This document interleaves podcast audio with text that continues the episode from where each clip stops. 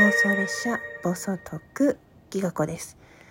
本日は声のソムリエ。久しぶりですね。2022年第1弾お届けしたいと思います。今回テイスティングさせていただくのはジョンヒョンちゃんです。えー、ずいぶん長く待たせてしまいましたけれども、もうね、ジョンヒョンちゃんの声っていうのは、もうずっと、その、ソムリエやらせてもらうねっていう時から、私の中では太鼓のような、うん、こう響く低音ななんていうのかな。そういう祭りというよりは何か儀式の時にドドンとなるような厳かな感じですね。多分それはきっとジョンヒョンちゃんがこう体を鍛えてるとかそういうなんていうのかな、格闘系のね、そういうこともなさってるって言ってたので、そういうイメージもあると思う。うん。なんかこう、なんていうのかな、景色で言うと、そういう切り立った崖とか、なんとなく霧の立ち込めた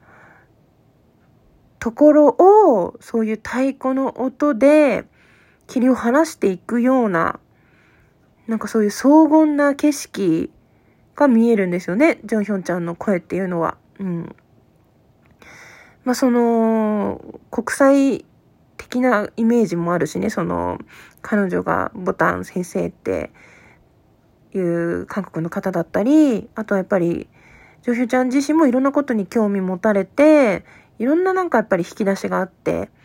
で、年齢とかそういう性別とか問わず素晴らしいって思った人には本当心を尽くして、こう、言葉も、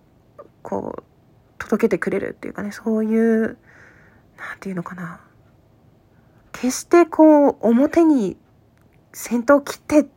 こう飛び出していくっていうよりは、縁の下の力持ち的な、こう背中を任せているとすごい安心みたいなそういう非常にバックアップしてくれるような、そういう力持ち、そういうひどしっとした、地に足のついたしっかりグラウンディングのできている、そんな声だと思うんですよね。うん。本当声っていうのは人柄とか人生そのものが出てくると私は思っていて、うん、なんでね、こう、第1弾がなかなか出せなかったかっていうと、なんかこう、自分の